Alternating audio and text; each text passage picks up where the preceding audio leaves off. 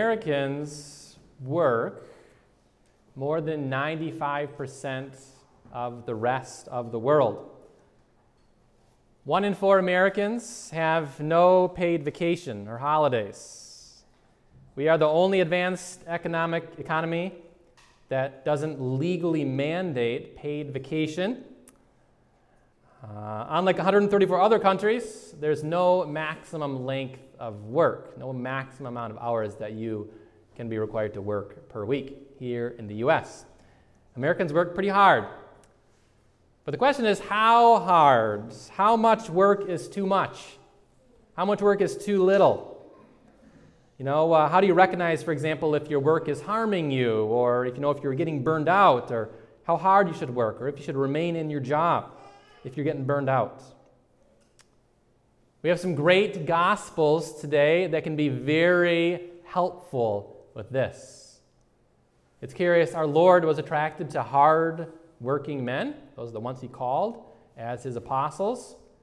And here we see him going to Peter, going to Simon, taking over his boat. And after he had worked all night long, he puts him back to work. He him to open up shop again and to go out into the deep. What would the Lord ask of you if you say to him, Lord, anything you ask of me, whatever you want to do, I'll do it. If you say, like Isaiah, who we heard in the first reading, after he had this amazing spiritual experience, this vision, he said, Here I am, Lord Send me. What if you say that to the Lord? What does it mean for Him to send you out into the deep? I'd like to talk a little bit with you today about work, about the church's theology of work, what it means to work well, and then apply that to our American culture, in which we do lots and lots of work, probably a little bit too much. So, but first, the theology, the church's teaching on work. Originally, work was good, good and holy. You remember the first command that God gave to Adam and Eve in the garden. They were to work and guard the garden, they were to cultivate the garden. This is before evil, before sin, before anything else came into the world. Work was a gift to mankind, to human beings. Humans are made for work as birds are made to fly. Work is the way that we participate with God uh, in caring for creation. We work with the Creator God through work, it reflects God, His nature in us. Work is important. However, some not so good things begin to happen. We see that as a result of sin, work began to change. Uh, there was these curses that God gave to mankind. You might also think about calling them love lessons, opportunities to show love, to sacrifice yourself. This is what happened to Adam and Eve. It's, there was a labor got divided to the man. He said, You're going to toil and work the ground, but it's going to be hard and difficult, toilsome. It's going to produce thorns and thistles. To the woman, he said, You're going to labor in bearing children, but it's going to be very difficult. It's going to be hard. So labor became hard, difficult, toilsome, painful. And then things got even worse. We see it becoming futile, even. You know the story of Cain and Abel? They both presented to the Lord the fruits of their labor. Abel gave the Lord his very best from his flocks. Cain gave the Lord part of his produce, and God favored Abel, giving him the very best. Cain got angry, killed his brother. His punishment was that his labor was fruitless. He could no longer produce crops from the ground anymore. This is the result of sin coming into the labor force and changing labor, changing human work. But then our Lord came along and he began to work to bring labor back to what it was meant to be. For the first 30 years of his life, that's 90% of his time here on earth. He wasn't off doing miracles, teaching people, guiding people, dying for sins. No, he wasn't doing any of those things. He was laboring, he was working. He was known as the carpenter. He was like, like, like Joe Plumber or Bob Electrician. It was Jesus Carpenter. That's what he was known for. He was known for his work. 30 years, he sanctified work. He would change the way that people looked at work. You know, he would say things like, Come to me, all you who uh, are burdened with heavy labor, and I will refresh you. He would say things like, Look at the, look at the birds. They don't sow or reap, they don't store in barns, and yet your heavenly Father cares for them. He showed that a person could grow in holiness through work. He pointed back to its original purpose, which was unity with God. Uh, St. John Paul II taught that um, through work, you and I get to unite ourselves with Christ in His work. If we offered up prayerfully, you can, it can be a means for growing in holiness. As Jesus taught, anyone who comes after me must take up his cross and follow me. One of the ways that you do that is through your work. Through prayerfully, Lord, this work that I'm doing today, these kids that I'm teaching at school, uh, maybe these studies that I'm engaging in and preparing for work, or um, the lawns that I'm caring for, this business that I'm trying to get up and going, this engineering project I'm working on. Any of these things, these, these people I'm counseling, any of these things, they can, if they're done prayerfully, turned over to the Lord, they can be a means of taking up your cross in following Christ, of participating in Christ's salvific work for the world.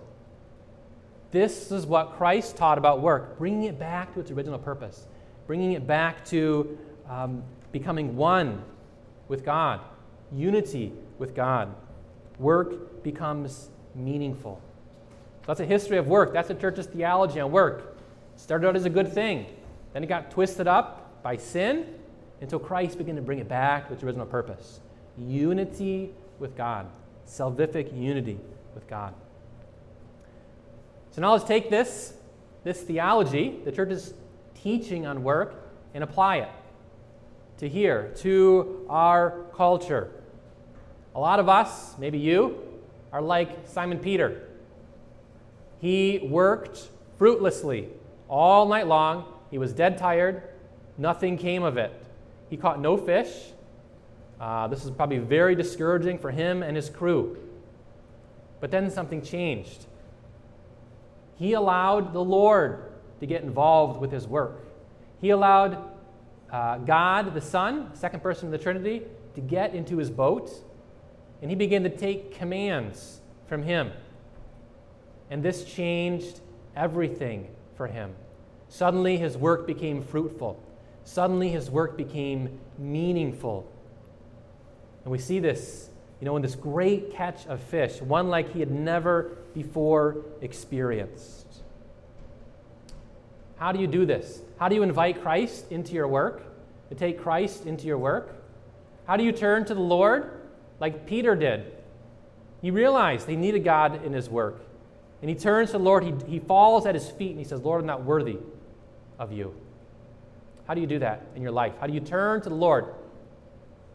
There's a great example on how to do this uh, in a guy by the name of St. Benedict of Nursia. St. Benedict did this successfully. He was able to put together a system of labor that became the most successful uh, labor system, productivity system uh, that I know of. He's now the patron saint of Europe.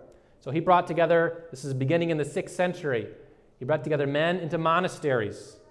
And he gave them uh, this, this routine, this rule of life to follow, this structured schedule of prayer and work. He called it ora et labora. Ora means prayer, so I think uh, Ora is the Spanish word for prayer. When the priest stands with his arms held out like this, this is called the orans position. Orans meaning prayer. So ora means prayer, um, and then labora, labor, of course, right? So ora et labora, prayer and work. This is what he taught his guys. And as a result of this very successful schedule, those monasteries became the center of progress and productivity during a very dark and difficult time within culture. The monasteries were places where new agricultural systems and techniques began to thrive. They became places of science and chemistry, of learning. If you wanted to learn and grow, if you wanted to be at the top of your field, you'd go to the monastery because that's those places became centers of knowledge. It was out of the monastery system that schools began to flourish again. It was out of the monastery system that the universities came to be all throughout Europe. But all of this, all this productivity, was based on ora et labora, prayer and work. Work done prayerfully, but then the work set aside and the true work taken up, what St. Benedict called the divine work, which was community prayer, what we're doing right here in Mass this morning. He taught his monks, he said, on hearing the signal for an hour of the divine office in the time of prayer, the monk will immediately set aside what he has at hand. Nothing is to be preferred to the work of God. So, whatever you were doing as a monk, you'd immediately drop it when the bell rang, you'd go to the chapel, and you would pray. And they would do this multiple times throughout the day and even in the night. Work and prayer. The whole purpose of work, this work that they did, was to lead them to prayer. This is bringing us back to the original purpose of work that it leads us to God, that it leads us to the divine. This is you know, what the Sunday liturgy is all about. This is what um, having prayer, specific time set aside, if you're able to, during the work, during, during the work week, is all about. You know, don't give in to the temptation of thinking that you can just rely on yourself and your own labor and your own productivity. You know, don't, don't give in to that temptation like Peter. He just labored all night, not thinking about the Lord. Um, no, give yourself over to God. Invite Him into your boat. It's then that you will truly be fruitful. If you can take up that rhythm of work, prayerful work, um, but then also prayer, setting aside that, that manual labor or these other things, uh, trying to earn money, and simply turning back to the Lord. This is the healthy understanding of how work is to function. So, in your life, you know, instead of asking, you know, what work am I called to? Many people ask that question. You might ask yourself an even more important question How is the work that I'm doing contributing to the holiness of my life? How am I growing closer to the Lord through this work? Or instead of asking, you know, am I doing what I love? You know, everybody wants to do what they love. Maybe you might ask an important, even more important question. You know, what's so important that I should, without exception, drop this work in order to complete it? What's more important than even this, you know, this money that I'm trying to earn at this specific moment? You know, instead of asking, am I getting the best return for my labor? Am I getting this best bang for my buck? You might ask, how is my labor contributing to the community, to all those around me, to the betterments, uh, and to the spiritual and material well being of those around me. So don't stop our Lord from getting into your boat. Welcome him with generosity. How can I welcome him? Lord, how can I welcome you into my boat? Um, how can I turn to you in my work, in my prayers, so that I may be truly fruitful in both uh, prayer and work, ora et labora, that God may be glorified. Amen.